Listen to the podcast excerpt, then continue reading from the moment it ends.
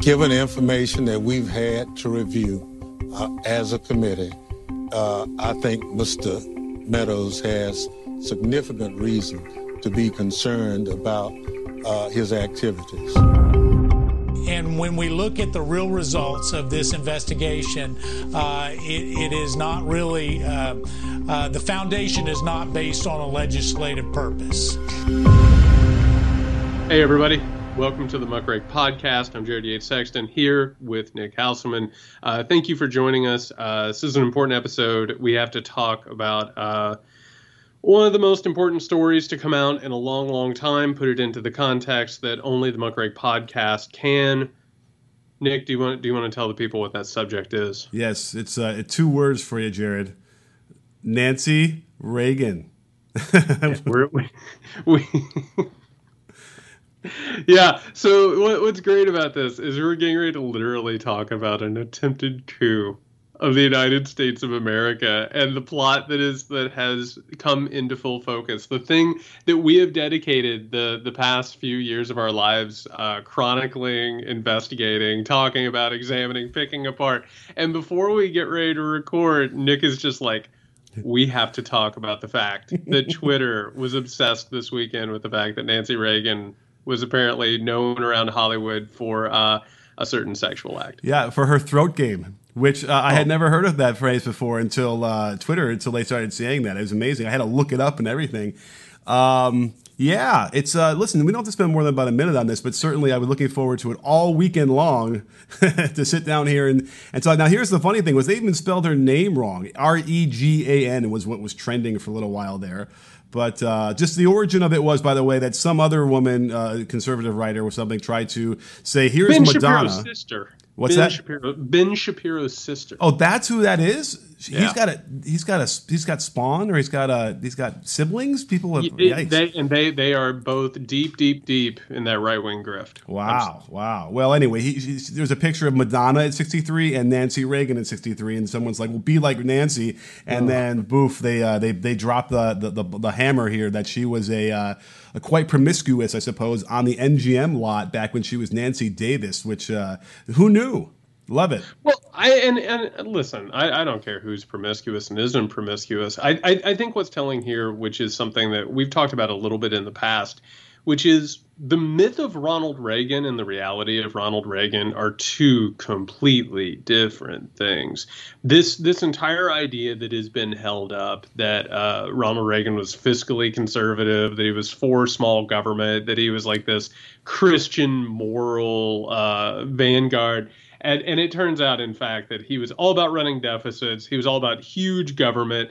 Uh, he was actually into the occult, not all that Christian. And of course, him and Nancy had interesting past back back in Hollywood. I, I, I think it's really amazing every now and then when these things break out, and yet the right wing mythology of Ronald Reagan still persists. Sure. I mean, remember, this wasn't Ronnie's first wife. Right, he was. It, it was the second wife for him. I, I think maybe for her too, if, I, if I'm not mistaken. Right, uh, this they were not. Uh, they, they didn't make their first uh, marriages work, but uh, it certainly adds a little bit more context to that. Uh, the notion that Nancy was in, was in charge of what was going on for many reasons and many reasons of control. So hey, good for her. Well, and and it just goes back to everything that we've talked about, which is just that there is a right wing hypocrisy, and the only thing that actually matters isn't principles. It's not actually fiscal conservatism, social conservatism. They're not actually pro-life. They're they're none of these things. What they are are, are, are is a body that is dedicated to the pursuit of power, and Reagan uh, hit it really really well behind a veneer uh, Star Spangled Eagle flying across the the sky uh, in the Statue of Liberty veneer. But you know, once you get to 2016 into 2020, of course, you have Donald Trump, who was uh, not as good at upholding the veneer of of you know right wing conservatism as much as Ronald Reagan was, uh, but they loved him just as much because all they cared about was power. So much so, in fact, that they were trying to carry out a full scale, and it turns out, and we'll talk more about this in a second, a military involved coup of the United States of America in order to keep this absolute charlatan embarrassment and buffoon in power because it doesn't matter about the reality, it matters about power and profit. Well, this is why you're the best podcast partner in the business because you saved me from you know th- you uh, no one else in the world could possibly go from that subject so beautifully and so um, you know profoundly to where we're at now panicking. I gotta tell you, I'm sitting here trying to get the wheels going, the gears going, how we were Yeah. possibly going to move from from Nancy Reagan to this, but Well, we got there. Because you, well, there. yeah, because you know, I would have sullied myself with all sorts of lurid uh, details of of all that stuff. Morning, you know, morning wood in America, but we don't have to go there anymore. We're gonna we're gonna go to uh, Mark Meadows and and the various serious uh, issues we have. So let's put that away because you know it's always good to laugh a little bit and loosen you up before you have to put the hammer down and really discuss the things that are important. Yeah, I, I I- tried real hard to get us there. I knew it was coming. Uh, you know, and we, we had to we had to figure out some some bridge. Uh, but unfortunately, this is something that we've been uh, talking about for a while. We've been detailing. We've had our own theories about what January sixth, uh, twenty twenty one was, what the intentions were there. Um, it wasn't hard to discern and predict exactly what was happening because these people are not particularly um, creative. They're not particularly innovative, uh, competent. Thank God they're not competent. And we'll talk about how that lack of competency uh, might have actually saved the Republic of the United States of America here in a minute. But as these details are coming to light, the the things that we suspected in our analysis and our reporting, uh, it seems that they were right, they were correct. Uh, there was an actual coup, and we'll talk about the the specifics of it. But do you want to go ahead and, and lay out some of the fundamentals of the story, what we have learned, where we're at, and then we'll take it from there. Well, the one thing that was the headline across the last, you know, several days was this PowerPoint presentation that was attached to an email sent to Mark Meadows, which Can I Yeah. real fast? I got to say, and and and listen, I, I I want people at home to know this. how to do a We- PowerPoint properly? we will admit when we are wrong. I am all about that. And I'll tell you, when we started talking about the January 6th committee, I said, I'm glad that they're having it, but I thought that it was largely going to be uh, a perfunctory uh, sort of a, a, a thing that they were going to go through the motions. And I think that for the most part, they have. But that does not mean that in the case of what we're dealing with today, what we're talking about, they uncovered some stuff Right. simply by going out there, subpoenaing people, asking them to testify. Uh, we have now discovered more and more, which has illuminated. So I, I will eat crow on that. This has had. This has had consequences. There have been things that have been brought to light because of this Right. committee. I just want to put that out there. But, but I think what you were feeling was the notion of like specific people going down. well, know, rightfully so. remains to be seen. Right. Well, so you know, because Bannon is criminal contempt, and so is Meadows, but Bannon has now been able to delay this for months and months and months, and it looks like if Meadows can get in that same track there, he'll be able to go even beyond that. And so, you know, then the midterms come and the Republicans take over and just destroy the entire, you know, uh, investigation. So, but the the fail, not the fail safe, but the the way that they can at least mitigate this to some degree is by releasing footage uh, or, or stuff that they've discovered through all these things that they're going to get, and that's something. And so, obviously, the, the, big one was this this PowerPoint presentation, which laid out and very clearly how they were going to pull off the entire coup, and it puts together most of the pieces that we were sort of missing, I think, uh, while this was unfolding in real time. And I, I just I would like to say though this this was sent to him. We, there's no evidence that he even opened it or looked at it or disseminated it much at all. Although there is apparently reporting that this was shown to members of Congress. So, you know, somebody was reacting to it and seeing it, but it's not necessarily clear that Meadows was involved with it directly, which is probably why he was dumb enough to just turn it over to the investigative committee anyway, so they would find it. So this PowerPoint uh, that that Meadows had gotten hold of apparently made the rounds on Capitol Hill. Uh, it was more or less seen by every staff member of of the Republican Party. Basically, every elected staff or, or staff office had taken a look at this, and it originated supposedly by a guy named Phil Waldron, who is a retired colonel. Um, I'm, I'm just going to say that one more time. Uh, this PowerPoint was circulated by a guy named Phil Waldron, a retired colonel. I, am just gonna let that sit, open it up, let it marinate, just let people sniff it, see see what it does, sort of appreciate right. it. I'm getting I'm getting Jack Ripper uh, images in my head uh, from. Uh, from Doctor Strangelove, uh, was like Colonel yeah, Army for a good reason. Um, and this uh, Waldron also, it has now come out, had spoke with Mark Meadows, the uh, chief of staff in the White House to the President of the United States of America, uh, eight to ten times. I assume it was pleasantries. I assume it was, you know, polite conversation. How are you and yours? How's your golf game? Any ideas on how to carry out a coup in the United States of America? We, you know, what what what what have you been up to? I, I assume these are just kind check-ins, those types of things. Yeah. Hey, how's it going? What did you do last weekend? Kind of stuff. Yeah. But interestingly enough, about the uh, uh, one detail that caught my eye was that the dates are written in European form. Which mm. is either European or like Russia, or it's military. Did you know that the military write it uh, month, date, month, day, year instead of what we do? Wait, wait, the other way around. Sorry, day, month, year. Um, I've been looking at a lot. So, working on the new book, I've been looking at a lot of uh, military memoranda. So, like, I've been having to like do that mental backwards, sort of moving things around when I'm doing like my work cited. So, yeah, unfortunately, I've had to I've had to wrap my head around that lately. Yeah. So that's a pretty big tell, and I think it's worthy of saying it was written by someone in the military. Uh, maybe not Phil but Phil's buddy, somebody there who wrote that thing out and uh, and and when, when they were creating the PowerPoint. And the name of this memorandum was Election Fraud, Foreign Interference, and Options for 6 January, which, of course, uh, a 38 page document that at one point got whittled down to 36 pages.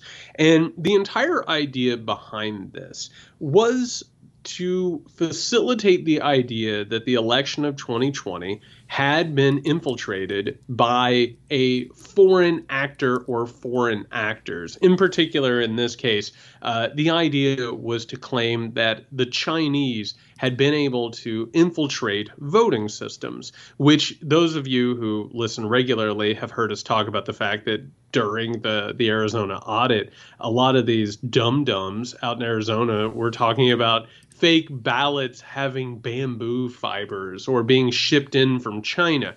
Um, this was the weaponization of xenophobic, racist conspiracy theories. And for anybody who pays attention to fascist conspiracy theories, authoritarian conspiracy theories, they all work the exact same which is that there is an outside influence, a foreign actor or enemy who will get involved in internal affairs by the use of traitors, the Democratic Party, and will eventually make use of populations of color in order to manipulate them and turn them into a quote unquote street army.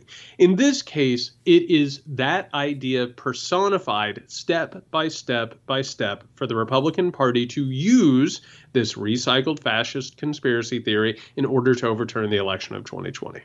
I mean, even if you want to say it's less, less quote unquote racist or nefarious than that, it's a lot easy to say, a lot easier to say, well, these satellites are controlled by Italy that affected our ballots in America. You can't. There's how how do you how do you confirm that or not? Right? That kind of vague notion of something from another country makes it seem a plausible if you're already a xenophobe, and then b you know how do we ever know if that's really true or not? And that's that's really all they needed, they, all they wanted.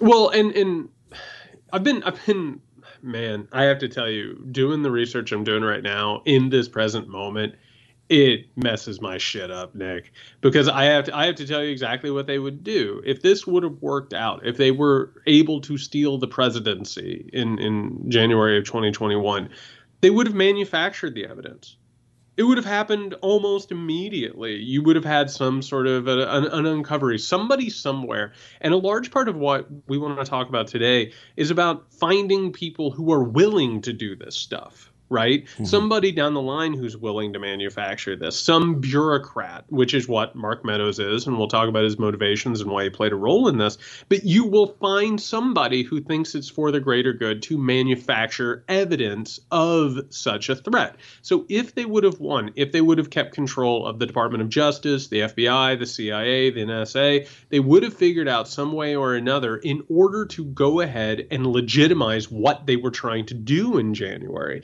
So so in this case, they would have done it and then they would have made up the legitimization of why they did it, which would have come somewhere down the road after they were able to actually carry it out. Well, well, by the way, all this talk of January reminds us, reminds me that it's December right now, and as we're yep. heading into the holiday season, we have a live show on Thursday. We have to tell everybody about on our Patreon side because those are always a rollicking good time. Again, I have to I have to put a screeching halt to this what very serious stuff that makes everything really hard to deal with. Uh, to, to, at least let everybody know that yes, we're going to be having a, another again a live show.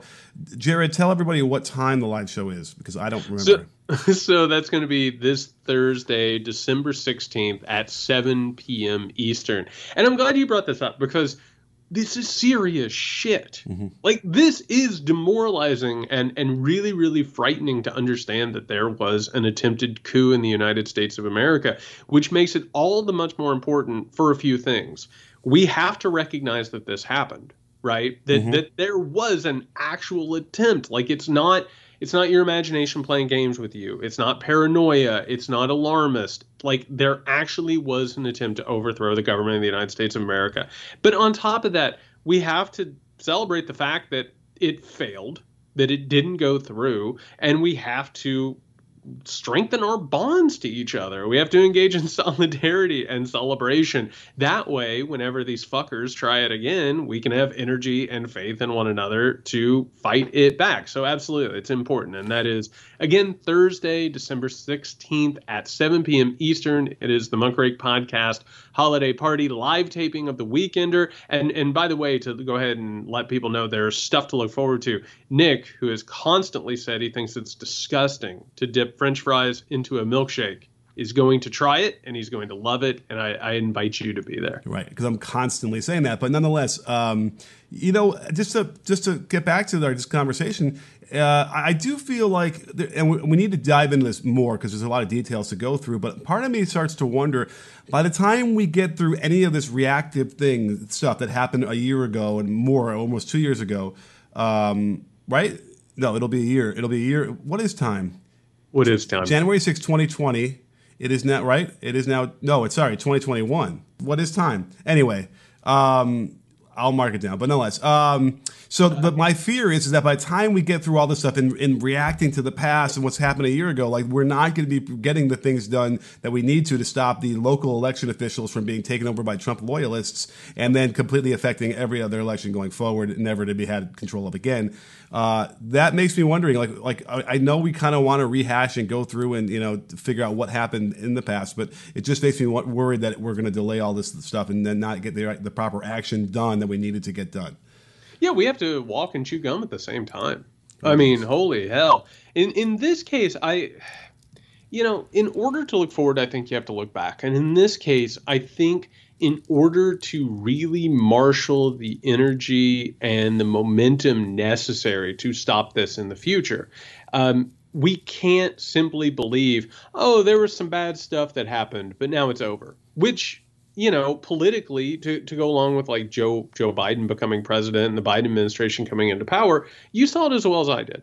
The the the message of the inauguration and all of the the the rhetoric around it was we've turned the page. Things are back to normal. We're going to figure this out. Of course there was the whole like uh, idea that we were going to reach across the aisle and figure something out with the republicans right well that was necessary in order for a president to come into power but it doesn't make it true things are not fine things are not going to be fine unless we marshal some sort of an understanding of what happened and mm-hmm. where this is coming. Because I mean, I, I am sorry, but this was a car that we barely jumped out of the way of, and the car is circling around the block and it's gaining power and yeah. speed. And in this case, like, it, it, listen, it's not just that Meadows had this PowerPoint; it's that Meadows also had and and of course he's not the only one. He might have been the point person within the Trump administration, but there was a larger multifaceted ideal here, right? And and the way that this plan would have worked out. On one hand, there was the idea to call it a national emergency, which uh, uh, Trump would ask Congress to to figure out and and you know let let the chips fall where they may. There was another idea that uh, he said that he quote unquote loved, which was the idea of alternate electors being sent, in which would be a constitutional crisis if it got carried out. Of course, they tried to get Mike Pence to overstep his boundaries as vice president. He said no, which hats off to you, Mike Pence. Uh, and then on top of it, real patriot. It's it's now been come it's now come out that there was a belief that while Meadows is talking to all of these extremists, all of these paramilitary groups, all of these insurrectionists, coup plotters, all of that, which that we have to get into that a little bit more too, but there was a belief that the National Guard was on standby in order to protect those people against Antifa and other people. They legitimately thought that at January 6th, it wasn't just going to be insurrectionists, it wasn't just going to be coup attempters, it was also going to be a left wing protest movement, at which point they expected there to be violence. And if there wasn't going to be violence, they would start violence and they would bring in the National Guard and they would have the pretext for a larger national emergency narrative. They were creating a crisis in order to take advantage of it. And that's just becoming more and more clear that there was a military element possibly an intelligence element, possibly a Department of Justice element, you name it, it's all up and down the line. The entire apparatus of the Trump administration and parts of the military were interested in carrying out a larger operation here. Well, here's how I see it. I'm kind of, I guess I'm curious to see if you agree, but this whole thing, the whole coup, the whole, all this plotting, revolved around delaying the certification of the votes on January 6th. It seems to me that if they fe- if they felt like they if they could have done that, even if it was like 24 hours, that would have given them the you know the legitimacy to then enact all these different things and take control over the count. So they were, of course, really looking forward to yes, if Antifa showed up, and then the, you know there's songs about the National Guard trying to you know quell uh, you know people protesting. So they, they, I'm clearly they were hoping to have even a bigger uh, you know melee go on that they could then enforce whatever martial law or uh, g- declare you know national emergency.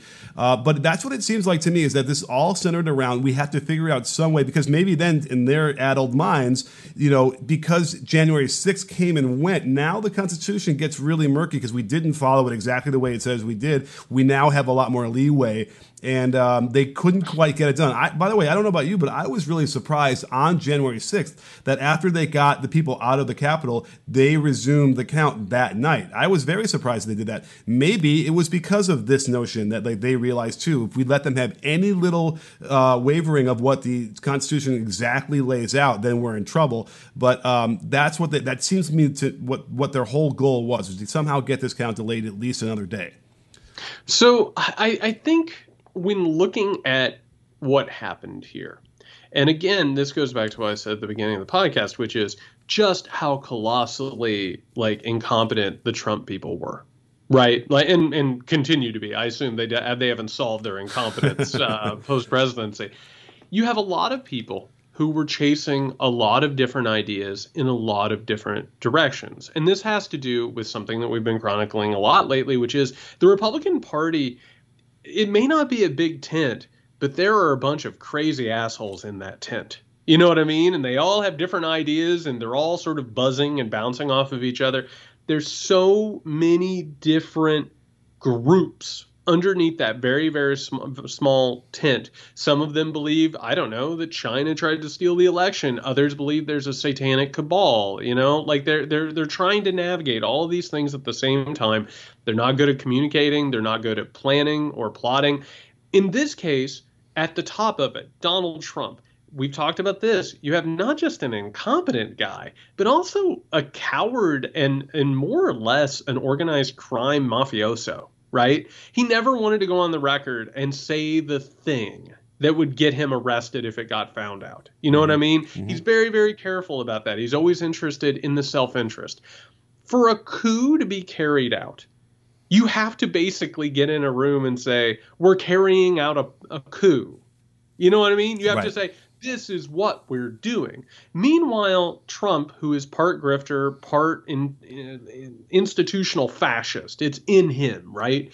He is all these people who are coming in and they're like, hey, boss, I think we're going to carry out a coup. And he's like, that's great. I love it. You know, have fun with that. Good luck with it. He never put his entire foot in it. He was more than happy, more or less, to kick the can down the road so all of his subordinates fighting amongst each other would try and carry something out. So, what do you get at the Capitol on January 6th?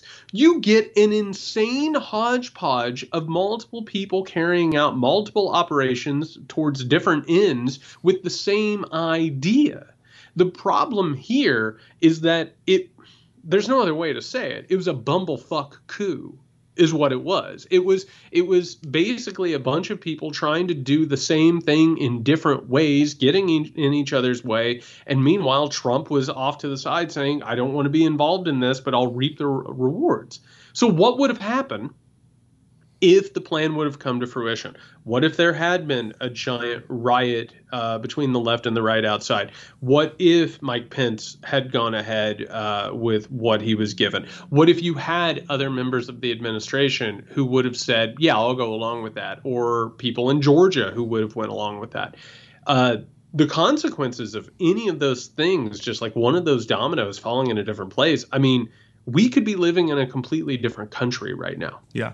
I mean, by the way, what, what, you're describing is exactly true in terms of so th- they were all different plans, and they just sort of all were getting mixed up in the same yep. cauldron. Uh, the, the most important plan in my mind simply was Pence saying these six states don't uh, don't agree yep. on who what, what, the vote was, and so I can't accept them. And then suddenly that means that no one has 270 votes, and that triggers the 14th Amendment, where you know the the, uh, the representatives get to vote for the president. That was the coup in my mind. That was the big yep. one. Now, obviously, the, the what to get the grist, to get the momentum behind them to allow him to do that, they wanted this insurrection. Like that was so like, I guess we could argue they worked hand in hand, even though they were sort of separate figures of other things.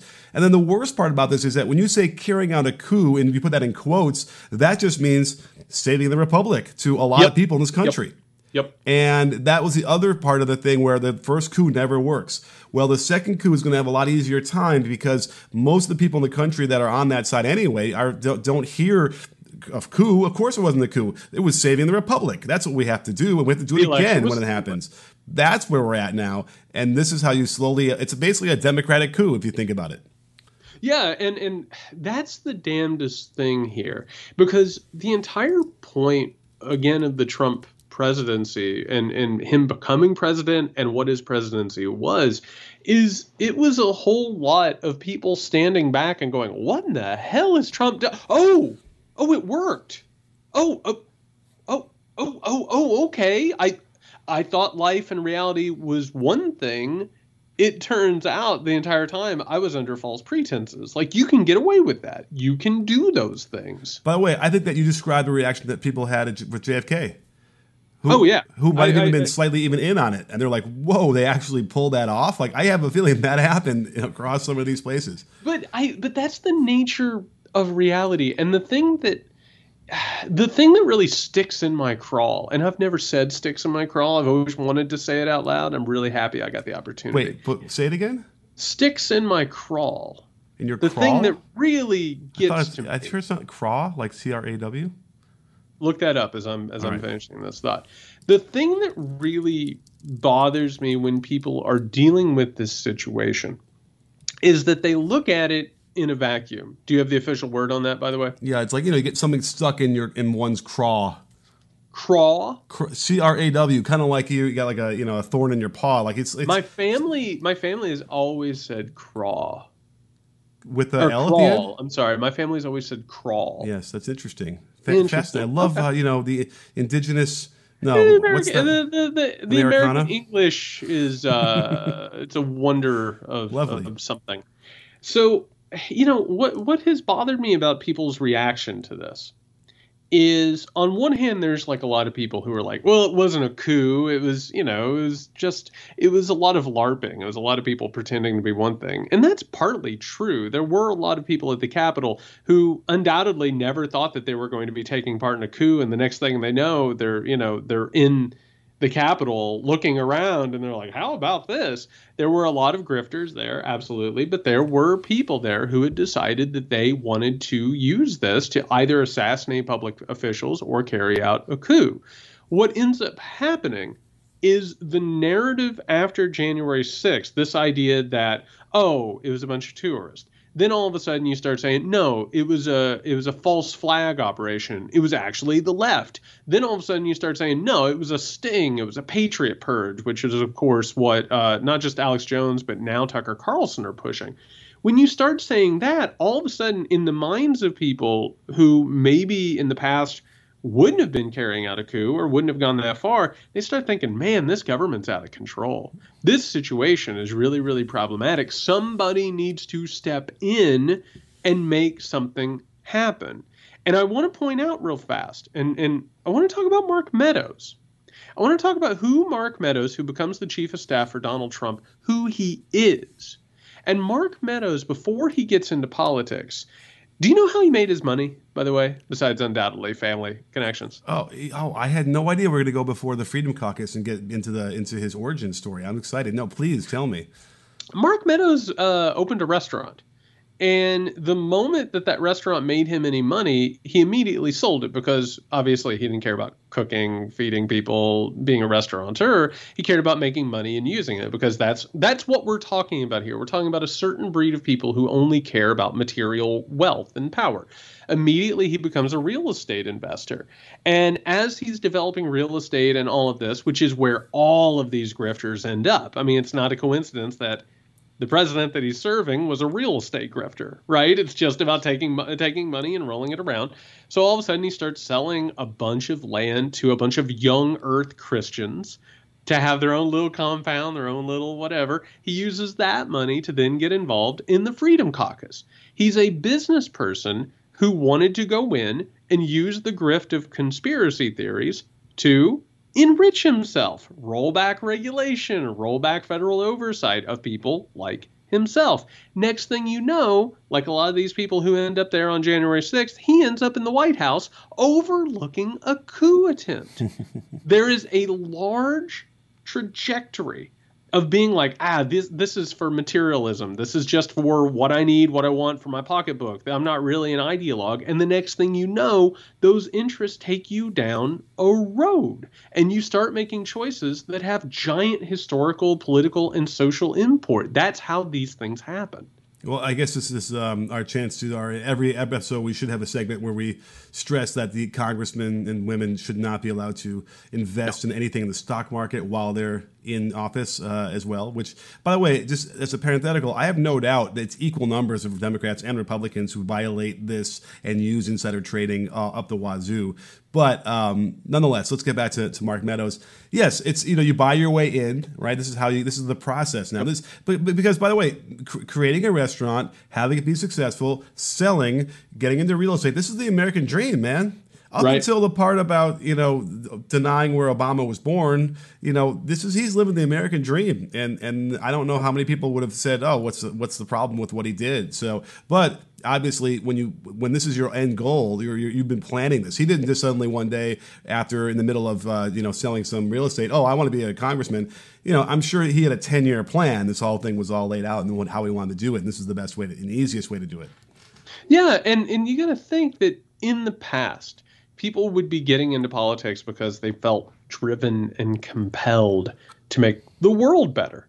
That's not what Meadows was ever interested in. He recognized, and this goes along with the consensus in American political thinking, he recognized, like a lot of these grifters, like a lot of these assholes, well, you make a lot of money, then you buy your way into politics so you can make more money later you need to go in oh, and yeah, change right. things so that you can make more money on the other side. And then on top of that, you get some sweet, sweet money because corporations, lobbying groups, all of those people, they're going to invite you onto boards. They're going to have you come out and lobby on their behalf. They'll fly you around the world. There's basically a wink and a nudge as you come in one side of the turnstile. And as you go out the other, you're going to make unbelievable amounts of money.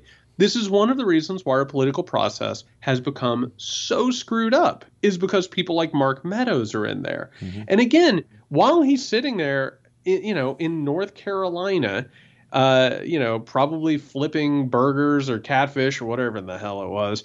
Like, if you told him one day you're going to be at the president of the United States of America's side trying to carry out a coup, it, it probably it never even would have occurred to him. But it's that ongoing corruption of the soul to borrow a phrase right? It's you you you end up in there and it's not even like he's dealing with a good person. He's not even he doesn't think donald trump is a you know a christ figure or a messiah. He thinks going back to what you said that he's saving the republic. He somehow or another combines his own personal outcome and interest with the interest of the united states and as a result all laws are off Right. Well, you know, part of this, by the way, to me, not that he's a sympathetic character, but the, the part of this is okay. Trump has got all these crazies visiting him in the, in the Oval Office, which, by the way, there was a, you know, you used to hear how insulated presidents were, and they were in their own little bubbles, right? But there's like a good reason for that because you shouldn't be able to call like you know your fourth cousin once removed and who happens to be the president and just start tell, talking to him on a cell phone. You know, un, un, un, but Trump is lonely. He's lonely. Trump is an exceedingly lonely, broken person. I mean, we talked about this on the podcast too. He was talking to Sean Hannity every night for hours at a time after Sean, Hannity, uh, Sean Hannity's show. Mm-hmm. He would watch the show to see him, see Hannity talk about him, and then talk to him on the phone. Like he's a broken person who allowed in everybody from Mark Meadows, Sean Hannity, Lin Wood, who's a crazy person. I mean, one conspiracist after another, and he just continued to have these people move in and out because his own self interest, you know, all he needed was praise and worship. Right. Well, but and half of their policies were created on Fox News, knowing yep. he was watching it. That's that was more, probably the more frightening than anything else. Lin Wood was on Fox News. That's how he ends up in the White House. And fucking Bill Barr is the only yep. reason why he was there. Now, but the thing with with Meadows is possible. He, you know, all this shit's happening there. He's telling him all the things. It's it's crazy. It's insane. He goes, Yeah, don't worry, I'll follow up on these things. And he did, you know, with maybe the guise of, well, I'll at least say I emailed the dude because President Trump told me and he's the commander in chief and whatever, uh, with maybe no ever no intention of necessarily anything happening or hoping that people on the other end of this thing would realize how insane this is and it wouldn't happen. I mean, by the way, you know, they're, they're now raking him over the coals for using a private cell phone, which is an admission of guilt in some degree because here's the thing how does the January 6th committee know that he was using private communications? Well, guess what? the people he sent the other messages to yep. are turning those in. And so yep. they have the conversation, but just from the other side. And this is how we know that like he was, you know, violated the Presidential Records Act, which should, you know, again, should have been a, a major crime when you do that. But we've known, I think that, uh, you know, every administration has done this. I mean, I, going back to, you know, Bush had emails. We want to talk about Hillary's emails uh, HW destroyed emails up the wazoo in the millions. That would have, uh, would have, without question, been a, a, real problem for them. But nonetheless, so anyway, that's the real question here. Was Meadows just kind of be like, "Yeah, sure, don't worry about it, I'll follow up," and then all of a sudden, boom, that happened, or uh, you know, was he was he serious about this and hoping that they could kind of get it get this through? So, knock on wood, in the next six months, my guess is you're going to see a major article that comes out that is probably going to be leaked by the January 6th Commission. And what it will be is more or less a reconstruction of the communication network on January 6th. And by communication network, what I mean is that undoubtedly Meadows, and probably a few others. I assume Giuliani was involved in this at, at some given point. Uh, if if I found out that Steve Bannon was part of this, I would not be shocked. And what you're going to find is it's going to link up with one of the things that we've heard in the past month or so, which is that a lot of the the main characters in the January 6th coup attempt were carrying burner phones right? That they had all gotten disposable cell phones in order to communicate with people. We've already heard that they have said that they communicated with members of the Trump administration. I have to imagine at some point or another that we're going to find out that there was a uh, a, a very very concise web of contacts within all of this. And then it's a matter of whether or not we find out what was said because text messages are probably going to be part of it because we know that a lot of these people are reaching out to Meadows as like the shit starts to hit the fan, and they're waiting on Meadows or Trump to say go, right? Mm-hmm. Which I don't think they did because again, it's about passing the buck. It's about organized crime, not taking that upon yourself. But if well, anyone really, can get they're waiting for them to say stop. And if, yeah. if there's no stop, then that means go, basically, right? Well, there's that's a that's a completely different way to look at it, but no less accurate. And so what we're probably going to find is that a lot of this was probably done through phone calls mm-hmm. that could only be traced if there was either a wiretap or and this is the weirder aspect of it that I I have to imagine we might miss this a little bit. We might swerve this on the road, almost like missing down here in Georgia an armadillo in the middle of the highway. That the NSA happened to capture some of these conversations, which would be its own messed up giant course of bullshit it might just end up coming out. It might fizzle. It might be another one of these things that you look at and you're like, oh my God, look how close we came to this giant uh, meltdown coup. Uh, and I, I, hope that we pay attention to it. But I, I, have to imagine that a lot of this stuff is going to come to the surface uh, probably sooner than later. well, obviously that's that's the trajectory that the Democrats have to hope for because sooner, sorry, later is not happening. They're they're going to be out of office uh, or out but of control. here is the but here is the concern. The concern, and, and I just want to spend a second on this because I think it's important. I have my thoughts on it. I want to hear yours. Why do you think that this isn't the headline in every newspaper. It's not the main segment on all the shows. This all of these revelations that we're talking about are massive, historical, like the major, major revelations. And yet we live in a culture that isn't paying that close attention to them. People are still naysaying it. There's not a lot of eyes on this, not as many as there should be. We're not dealing with it the way we should. Why do you think that we are failing to not just talk about this, but grasp it and really deal with it? Uh, probably because a huge chunk of very valuable um, demographic of people who are consumers and buy things don't believe that it was a coup. Mm-hmm. And so they don't want to, you know, lose business, the media, by releasing the stories that would then turn these people off from that those platforms, and not they can't make their money. Uh, but but you know the, the, the, more specific answer to that is yeah, there are a group of people that don't believe that was a coup, so that's one thing. Um, I think you could argue that the last four the, the four years of Trump has just made it that way, where the things that are so ridiculous and so um, historical or should be treated historically are just now just you know another news bit in a, on a Friday late Friday news dump. Yeah, I think I think in the media, it's a really ugly reflection. You know what I mean? Because these are a lot of the people who are involved in this, like a Mark Meadows, right? A Mark Meadows before COVID probably was at a lot of uh, cocktail hours with some of the people who should be talking about this and covering it, right? And they they basically would hoist a few drinks and they'd be like, you know what, you're on one side of the aisle, I'm on the other side of the aisle. Doesn't mean we can't, you know, have a, have a drink or two and laugh about things and share some gossip because that is the the sort of environment and having to look at it and reckon with the fact that this guy tried to carry out a coup the fact that so many people went along with it, that so many wealthy people went along with it. Uh, it, it, undoubtedly at this point, a lot of intelligence people went along with it, a lot of administration people went along with it. Uh, the fact that all of this was possible in the United States of America, I think, is a really twisted, ugly reflection that people don't want to look at. I think that's one of the reasons why. I, I think the consumerist angle of it that you just brought up is interesting, which is if there was an attempted coup, are you going to go out and buy things? Are you going to go out and do things? Or are you going to batten down the hatches because there's a real imminent threat amongst you? And there is, and that's probably how we should be treating it. That's not great for business. Well, there, then, there, are certain businesses where it's pretty good. Well, yeah, you you can buy silver, uh, you can buy uh, oxidizers, you can buy guns, you can buy bomb shelters, and then finally, I I, I just want to say that I think the other side of this, why Americans aren't howling from the rooftops about this.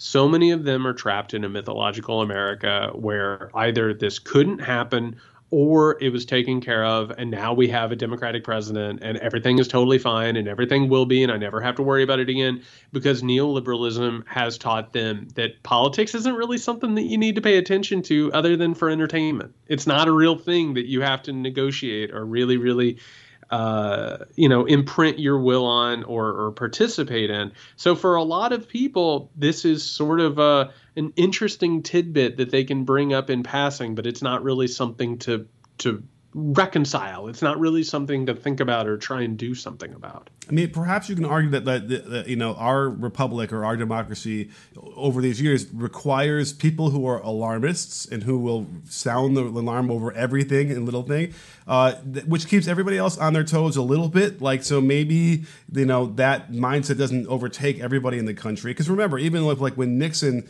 the day Nixon left office, his approval rating was still 25%. You know, there was still a bunch of people in this country who didn't think he did anything wrong. So um, maybe that's part of the process. We simply need, uh, you know, people like you who are going to sound that alarm as much as possible. Uh, we have it's balanced by people who think that you're insane and we shouldn't listen to you, and then everybody in the middle, right? So we have this like interesting tug and pull, and every so often, the, the you know this side pulls a, lot, a little bit harder, and it, people more people get pulled that way, and then it's the other way. But this isn't a game. This isn't like Battle of Network Hollywood Stars, whatever. This is uh, this is a the, the, now the Republic is in balance. And if you if they pull too hard the other way, then everybody topples over that cliff, and then we don't have it anymore. And, I, and you're right. There's a complacency that's built in uh, to our system over hundreds of years. We've never had. It, by the way, what's what's frustrating about that is we've never had so many people vote like we did in this last election. It was a, it should be a cause for rejoice.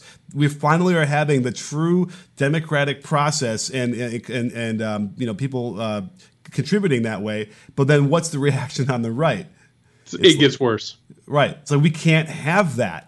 You know, the, the, instead of a moment where, oh my God, we're going to finally, you know, really get this going and everyone's going to be invested in this, it's like, no, we need to figure out how to get everybody out of this again and go, go back to where it was, where we don't have hardly anybody voting and we don't want people caring about voting. That's that's what, there's your answer. Why does Meadows not want to cooperate? Why do they not want to give up their, you know, whatever? This, this is a real investigation and this is a serious thing. What are you hiding? Like, you know, the answer has to be that there are some terrible things that you guys are all are hiding and this is all wrong and this is all bad. It's not indifferent, it's bad, and you, you, this is the proof by just by not wanting to be part of that. So, there, yeah, and there's a lot to there's a lot to unpack there. I want I want to start first of all. Um, I, I I I think that's true. I I think that there are moments.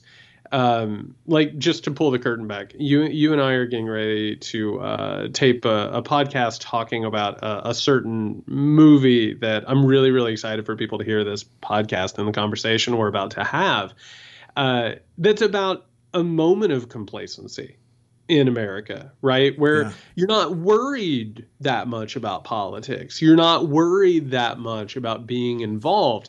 And, you know, a lot of people look back on time periods like that and they're like, oh, those were the good days. You know what I mean? But meanwhile, there's still widespread suffering. There's still a lot of bad problems. And then occasionally there are moments, and I, I, I always talk about this. Um, whether it's you know just in conversations or with students and stuff i always talk about the the moment that you're driving and you're driving for hours and hours and hours and the road starts to hypnotize you a little bit mm-hmm. and you kind of forget that you're driving do you know what I mean? Like you get in your head, you're listening to music, uh, uh, uh, you know, an audiobook or whatever, and then all of a sudden you're like, "Oh my god, I'm behind the wheel of a car." Oh shit, you know, and you're like, "I could do anything that I wanted right now. I could go off the road. I could do whatever." But the truth is that you're always in that situation in your life life is perilous. Things happen, you know, like the fact that, you know, things aren't happening right now is we, we should consider ourselves lucky, but it doesn't mean that we shouldn't consider the possibilities. In this case, we came very close to a coup. We actually did. And, and, the fact that we talked about that was not based in us being wild eyed. It was simply actually paying attention to right. what was being said. Trump didn't hide any of this. Every speech that Trump made before the election and after the election laid the rhetorical foundation for this. There is they're going to steal it. They're going to steal it. Oh, I bet China is going to help steal it. Oh, blah blah blah. He he laid it all out there. The Republican and by the way, the Republican Party was on messaging together with that. They had decided at the party level that that was what they were going to sell people, which was going to lay the foundation for the possibility of challenging an election. We now know where we're going in 2022 and 2024. They're going to try and rig the systems to where they will be able to disenfranchise people or they'll have a failsafe where they could possibly override people's ability to vote. This isn't a matter of looking for shadows where there aren't shadows. It's looking into the dark and trying to see what's there. It's it's a very obvious situation and all of this information it really should have people up in arms. It really should. We we we should be living in a country right now that is just like you know get to the bottom of this shit or else. Like this is this is like priority number one so we can move forward. But it's it's just we're, we're not going to do it. We're going to slip back into complacency. Right. Well you know this is kind of like uh, the, there, there are movies out there that have like maybe a big reveal at the end. Then you get to go watch it again, go back and watch and see all the little clues. And oh my god, I can't believe I missed all that. Well, guess what? This wasn't that movie. Those clues were not clues. Those were big fat close-ups. It was not subtext. no, this is not like you know on the on a door, uh, you know, a name on a door in the background that's a little bit out of focus, whatever. No, this is uh, this is uh, was right in your face the entire time. So that's People that's the difference. had to choose not to see it. Right. But people, but they, but they'll have that reaction sometimes. Like you know, the, the, people like Stuart Stevens, I have to imagine when they got out of their fog of being a right, uh, right wing, um, you know, uh, sycophant or whatever they were. Uh, you know, he must have had reflection later and be like, "Oh my God, I can't believe! Like, look at that!" But we were like, "Yeah, that was happening," and we all knew that then, except for you.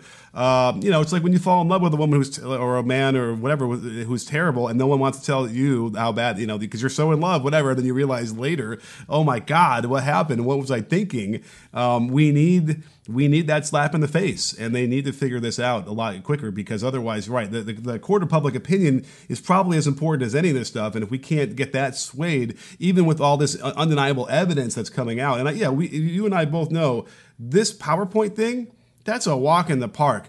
Uh, yep. uh, a month from now, we are going to be talking about direct communications between these people uh, that implicates everybody. I, I, can almost guarantee that that's going to come out, and uh, and and we won't even be thinking on this PowerPoint thing.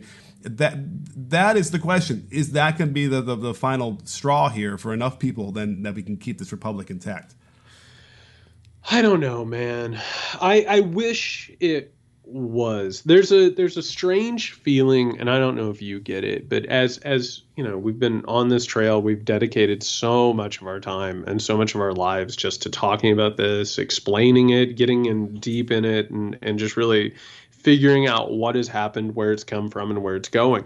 Like this stuff comes out and at some point like you're just like yeah of, of, of course there was a powerpoint circulating among republican leadership on how to carry out a coup and and doing a you know this this national emergency thing. And you're not even surprised by it. Like you'll notice if if you've if you've listened this long in the podcast this has not been a surprise podcast this isn't you and me being like, oh my God, can you believe it? Nobody in our audience who listens is surprised by this. It's simply you know, it for me. I, I, don't know if I've ever said this on the podcast. I am very nearsighted. I, I like I, I I'm, I'm without glasses or contacts. Like I, it's blurry like you wouldn't believe. You know what I mean? Mm-hmm. This is simply being able to see the blur ahead of you and know what it is, and then you put the glasses on. you're like, yeah, that's what I thought it was. Yeah, okay. Now it's now it's in in much more dazzling clarity because none of this was hidden. None of this was unpredictable. We know we knew who these people were. We listened to them. We took them at their words. We did not engage in willful delusion. We did not believe in American exceptionalism that would keep this stuff from happening. We didn't believe that it was a wild-eyed alarmist thing to think that these crooks and assholes would try and carry this out. We knew who they were. We looked at the facts. We did not engage in willful delusion. So it's not it's not surprising. And you're exactly right. There's undoubtedly going to be be more. All right, everybody. So we are going to be back. A reminder December 16th, 7 p.m. Eastern. The official Muckrake podcast holiday get together, bonanza, jamboree, and petting zoo.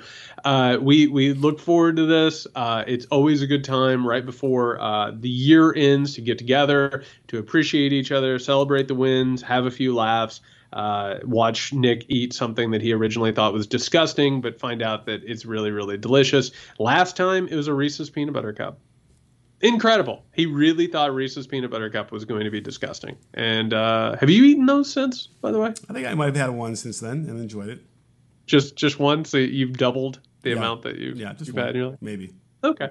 Well, so again, that is Thursday, December 16th at 7 p.m. Eastern. All you got to do to get in on the fun is go over to patreon.com slash muckrake podcast. You'll be able to go. You'll be able to watch us tape this live. You'll be able to interact with other fans of the show. We're so grateful for the community. We want you to join. Patreon.com slash muckrake podcast.